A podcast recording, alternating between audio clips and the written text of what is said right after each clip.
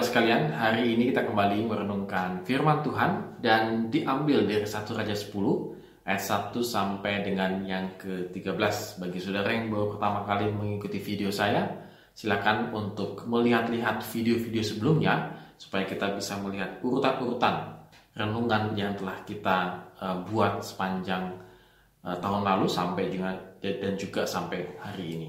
Nah, saudara sekalian kalau kita tadi perhatikan uh, teks kita yang kita kita baca, maka sebenarnya ada satu kekaguman. Kekaguman yang sangat luar biasa. Saudara sama dengan kita ketika kita mungkin pertama kali mungkin melihat menara Eiffel. Saya sih nggak pernah ya melihat menara Eiffel, hanya lihat di YouTube gitu ya sama di Google. Maka kita akan bisa melihat satu gambaran yang sangat spektakuler. Bagaimana menara Eiffel itu dibangun begitu. Ada juga menara Pisa kalau salah ya yang agak miring gitu ya di Italia gitu ya. Jadi menara yang dibangun jadi bukan saya yakin awalnya lurus tapi lama-lama miring tapi nggak jadi jatuh gitu ya. Atau juga keajaiban-keajaiban dunia yang lainnya termasuk Candi Borobudur yang kita banggakan begitu ya. Bagaimana candi yang sebesar itu dibangun dan pada masa itu yang yang masih sangat terbatas begitu ada terjadi keajaiban begitu ya membangun candi dan saya rasa masih banyak lagi yang kita akan banggakan, yang kita akan uh, lihat begitu ya. Nah, saudara begitu juga dengan Ratu Sheba. Ratu Sheba itu penasaran datang ke Yerusalem untuk bertemu Raja Salomo karena ada dua hal yang dia lihat. Keindahan-keindahan itu, bangunan-bangunan itu, dan juga hikmatnya Salomo. Dan ketika dia baru nyampe, kira-kira begitu, maka dia melakukan sesi tanya jawab dengan Salomo. Dan luar biasanya Salomo menjawab semua pertanyaan-pertanyaan Ratu Sheba dengan hikmatnya. Karena memang golongan Ratu Sheba ini termasuk golongan yang jauh begitu tinggalnya dan pastilah mereka memiliki hikmat-hikmat yang lainnya. Tetapi semuanya bisa diatasi oleh Salomo. Dan paling utama Ratu Sheba benar-benar kagum dengan kehidupan Salomo.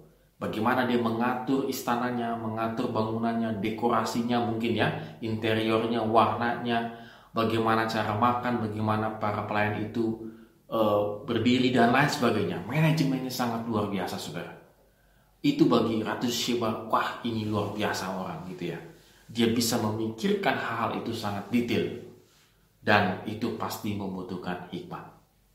Saudara, perenungan kita pada hari ini juga sama, saudara sekalian. Kadang-kadang kita kita uh, apa ya uh, terkagum-kagum dengan kehidupan seseorang yang sukses atau bangunan yang yang baik gitu ya. Tetapi kita tidak melihat bagaimana caranya orang tersebut bisa sukses atau bagaimana caranya si arsitek ini berusaha dengan mati-matian membangun bangunannya yang jadinya akhirnya finalnya luar biasa. Kita inginnya tuh langsung suksesnya, bukan proses suksesnya. Nah, saudara kita harus lihat di sini. Atau Sheba langsung melihat proses suksesnya Salomo yaitu intinya adalah hikmatnya itu sendiri. Makanya Ratu Sheba sampai benar-benar ya terpujilah Tuhan lah gitu ya. Melihat bagaimana hikmatnya Salomo itulah yang menjadikan bangunan, cara makan, cara hidup, cara segala macam manajemen yang dikembangkan oleh Salomo prosesnya itu adalah hikmat Tuhan. Oleh karena itu saudara sekalian kalau hari ini cara hidup kita tidak mencerminkan hikmat Tuhan, maka marilah kita rubah. Misalnya kita suka begadang, begadang sampai larut malam. Ada lagu ya, begadang jangan begadang begitu ya. Kalau begadang tiada gunanya, misalnya kalau saudara memang jaga posona ya silahkan begitu ya. Tetapi kalau tidak ada gunanya, maka itu tidak berhikmat.